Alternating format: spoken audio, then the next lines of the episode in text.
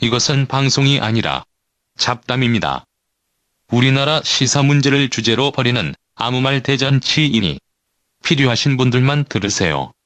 네, 추석 특집 여섯 번째입니다. 자, 미국이 과연 북미 간에 핵전쟁이 벌어진다고 가정했을 때 그것을 감당할 의지, 역량, 태세 뭐 이런 게 있나 음. 이런 얘기를 해보겠습니다. 네. 네. 그러니까 지난 시간에 북한이 핵 무기를 막 날려 보냈을 때 네. 미국이 그걸 막을 수 있는 군사적 능력은 없다라는 게 이제 얘기가 됐단 말이에요. 네. 음. 근데 그것과는 또 별개로 이제 미국 본토 내에서 만약에 이제 핵무기가 떨어졌을 때 여기에 대한 감당할 수 있는 음. 그런 게 있는가라는 거거든요. 시스템? 예, 그렇죠. 뭐 시스템이나 아니면 자세, 국민들의 태세? 예, 예. 그런 게 있느냐. 뭐 사실 핵무기가 떨어지면 뭐 다 죽는 거지 뭐 그런 게 있냐라고 생각할 수 있는데 자포자기 예. 어. 그렇지는 않거든요. 옛날에 일본 그래? 같은 경우 네. 일본이 왜 2차 세계대전 패망했습니까? 핵무기 두 발 맞고라고 다들 알고 있죠. 그렇죠. 어, 근데 실제로는 핵무기 맞고도 미, 일본은 항복할 생각이 없었어요. 음. 일본 그때 당시에 여러 증언들 아니 핵무기 투하 투하 전에 이미 그 패전을 선언하려고 했던 거 아니에요? 그렇죠. 음. 예. 항복을 항복 뜻을 비쳤는데 미국에서 그걸 못하게 막은 거예요, 사실은. 잠깐만 기다려. 가지고 예, 예. 조건을 뭐 갑자기 조건을 들이대면서 너네 그런 식으로 항복하면 안 돼. 음. 이렇게 막아버린 거거든요. 그게 왜 그러냐면 너무 빨리 항복을 하면 미국 입장에서 이 세계 질서 이후 음. 어, 전쟁 이후의 세계 질서를 정리를 해야 되는데 자기들 영향력도 더 키워놓고 해야 되거든요. 네네. 아, 근데 갑자기 끝나버리면 이게 이제 자기들 지분이 줄어든단 말이죠. 자기들 지분을 키우려면 음. 핵무기를 몇 방 쏘고 끝내야 된다는 거죠. 힘을 과시해 줘야 네, 된다. 네. 그런 이제 분석들이 많아요, 사실 이제 그래가지고 실제로는 핵무기를 떨어뜨렸는데도 불구하고 일본은 항복을 하려고 하지 않고 오히려 더 버티려고 했어요. 음. 어, 일본 군부에서는 더 버티겠다라고 했는데 이 일본의 이제 지도층에서 결국은 항복하려고 결정 내린 건 뭐냐면 핵무기 때문이 아니고 소련군 참전 때문이었어요. 음. 그러니까 일본은 오히려 소련군이 몰려오는 거에 대해서 와 저거 히틀러도 무찌른 애들이다. 어, 저 애들이 지금 다 우리한테 몰려오고 있단다. 끝장났다. 일본도 전후 자기들의 그 기득권 세력들, 음. 지배 세력들의 안위를 계산했겠지. 아, 소련보다 미국한테 점령당해 좋겠다. 네. 그래서 심지어 그런 얘기도 있었다 그래요. 아니 어차피 폭탄 한 300발 떨어지면 도시 망한다. 음. 그러니까 한 발로 망하냐 300발로 망하냐의 차이지 핵폭탄이라고 해서 특별한 거 아니다. 더 많이 이런- 맞아도 뭐. 예, 횟수에- 이런 논리가 있었다는 거예요. 음. 그러니까 야, 아, 핵폭탄 떨어지면 무조건 끝나는 게 아니다. 음. 라는 거죠. 음. 근데 미국 놓고 보면은 미국이란 나라가 원래 이제 본토를 공격당하지 않았잖아요. 미국이 공- 본토 공격당한 거는 이제 그 독립 직후에 뭐 이렇게 어지러웠던 네. 맨날 전쟁하던 그 시기 빼고는 사실은 미국이 본토를 공격당한 적은 없단 말이에요. 음. 어.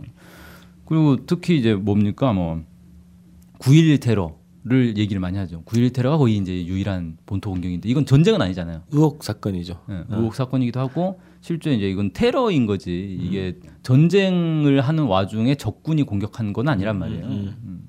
그리고 뭐 진주만 공습 얘기 많이 하는데 진주만이야 그 하와이에 있는 거지 거기 공격당한 게 어떻게 미국 본토 공격당한 거 같겠어요. 예, 그래서 이건 아니다. 그래서 미국에 있는 사람들은 본토에 공격을 당한다는 생각 자체가 없는 거예요.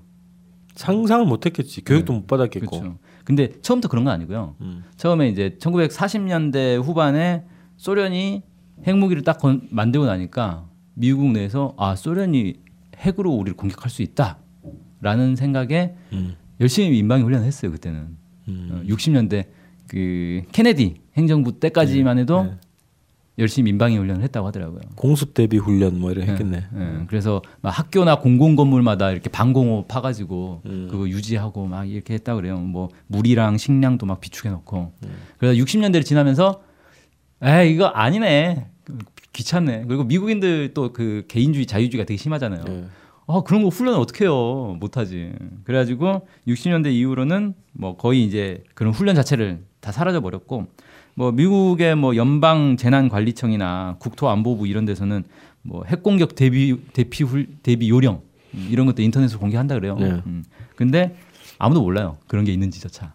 우리도 뭐 모르잖아. 예. 그 안전행정과 사이트 들어간 사람 없을걸요 거의. 음, 아 거기가 뭐 많이 있겠죠? 뭐 대표 요령 뭐 있더라고. 우리는 이제 그런 거죠. 뉴스 보다가 막 북한이 막 불바다 뭐 이런 발언 나오면은 깜짝 놀래가지고 라면, 사재기. 햇반, 생수 예, 그렇게 하는데 어, 아무튼 그래서 사실은 미국 국민들은 본토 공격, 자기들이 전쟁에 휘말린다 이런 거에 대해서 별 관심 없고 그게 공포의 핵균형이 퍼지면서 그렇게 됐나? 그런 논리가? 그렇죠. 그리고 전쟁할 수 없다 서로 서로 네. 뭐. 음. 그리고 이제 워낙 냉전 시기에 소련이 쳐들어올지 모른다라는 것이 있긴 있었는데 수십 년이 지나면서 그게 왠지 이제 아 저 정부에서 뻥한 뻥치는 거다. 어. 우리도 그런 게 좀 있잖아요. 국민 각성이 높아진 거네. 예. 그러니까 왜 우리도 그 북한하고 막 전쟁 연습하면서 전쟁 위기고 좀막 되면은 음. 언론에서 맨날 떠들잖아요. 아 국민들 부- 안보 불감증이라고. 네. 북한이 언제 쳐들어올지 모르는데 다들 무사 태평하다고 맞아요. 막 그러잖아요. 그게 이제 양식이 소년 이론 때문에 네, 그렇지. 뭐. 수십 년을 똑같은 얘기를 들으니 국민들도 지겹잖아요. 근데 미국도 그런 게 좀 있었던 음. 것 같아요. 예. 그래서 지금은 그러니까 실제로 공격받은 적도 없고. 네. 음. 그리고 심지어는 어떤 것도 있냐면 주, 주 법들 있잖아요. 미국은 연방제라서 네네. 주마다 법이 있잖아요. 주 법 중에는 핵 공격에 대비한 이 주민 비상 대피 시킬 준비를 해서는 안 된다? 아 맞아요. 어. 예. 주민을 비상 대피 시킬 준비를 해서는 안 된다는 법률 조항이 있어요. 이좀 너무 황당하지 않아요? 아니 그 미국의 주도 주들이 특징 있는 저기 법 모아서 음. 보면 정말 재밌겠더라고. 네. 핵 공격에 대비하는 훈련을 하, 그 대비를 하면 안 된대요. 그왜 그러냐면 그런 대비를 하라라 하자라고 해버리면 어. 주민들이 공황 상태에 빠진다는 거예요. 어. 그리고 또 거꾸로는 또 어떤 주장도 있냐면 그런 대비를 하자라고 해버리면 사람들이 아 정부에서 핵 공격에 대비해서 뭔가를 해주겠지라고 안심을 해버린다는 거예요. 뭐야? 정 반대되는 주장인데. 어, 어. 어. 근데 사실은 어 이 이제 또 한쪽에서는 그런 얘기도 있어요. 핵 공격에 대비해서는 할 수 있는 게 없다. 음. 뭐핵핵 떨어지면은 뭐 자동차 타고 티피나 나라 이거 말도 안 되는 소리다. 음. 핵 이미 떨어졌으면 이미 방사능이 자기 머리 위로 지나가고 있는데 음. 뭐 자동차 타고 그제서야 이거 말이 안 되는 소리고 이미 끝난 거다. 그러니까 핵 공격에 대해서는 대비가 의미가 없다. 내가 딱 들어보니까 지금 왜 그랬냐 딱 보니까 예전에 휴거 뭐 있었잖아요. 밀레니엄 음. 아, 시대. 1999년 어, 어. 9월 9일인가 뭐. 그럼. 다 멘붕에 빠져 사람들이 네. 허무해지고 네. 미래에 대해서 무슨 희망도 없고. 자살한 사람도 많아요. 그러니까 음.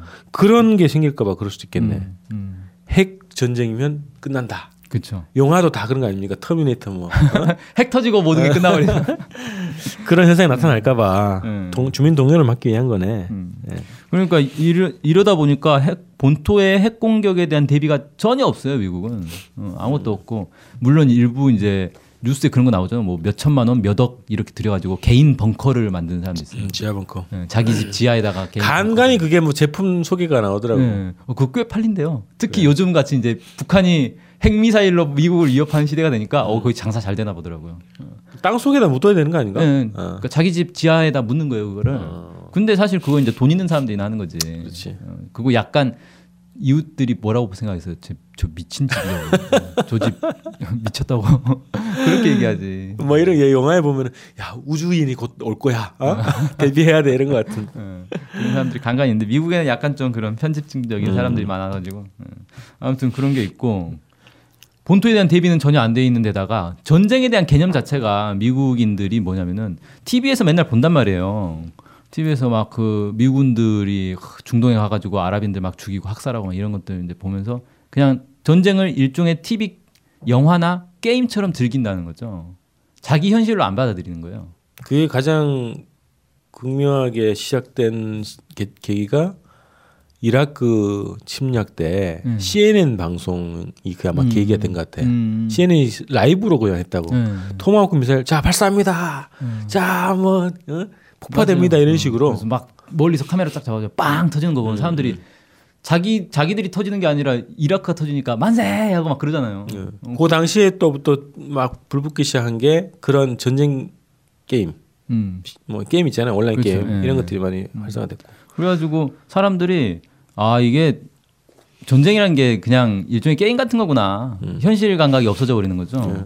그리고 요즘은 또 전쟁을 어떻게 합니까? 군인들도 군인들조차 그런 게 있다 그래요.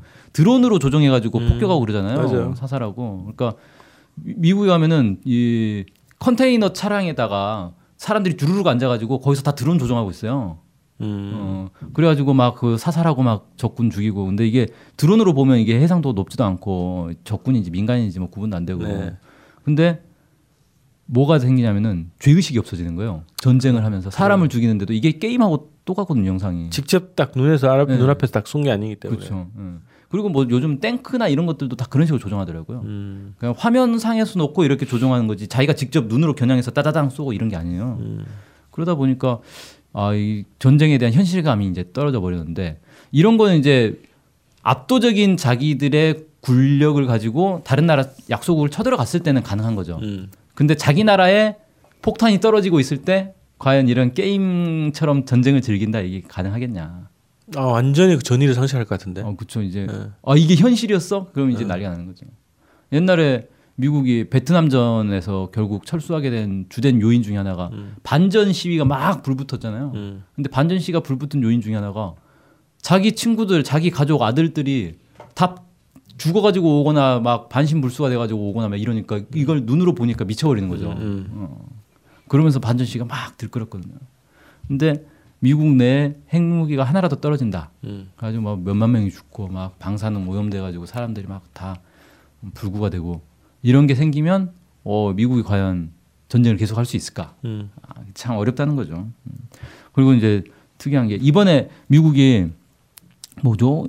이 여름 그 늦, 늦여름 허리케인 엄청 많이 왔잖아요. 나오죠. 왔죠. 엄청난. 피해가 입었어요. 근데 제가 그 뉴스에 아주 특이한 뉴스를 봤어요.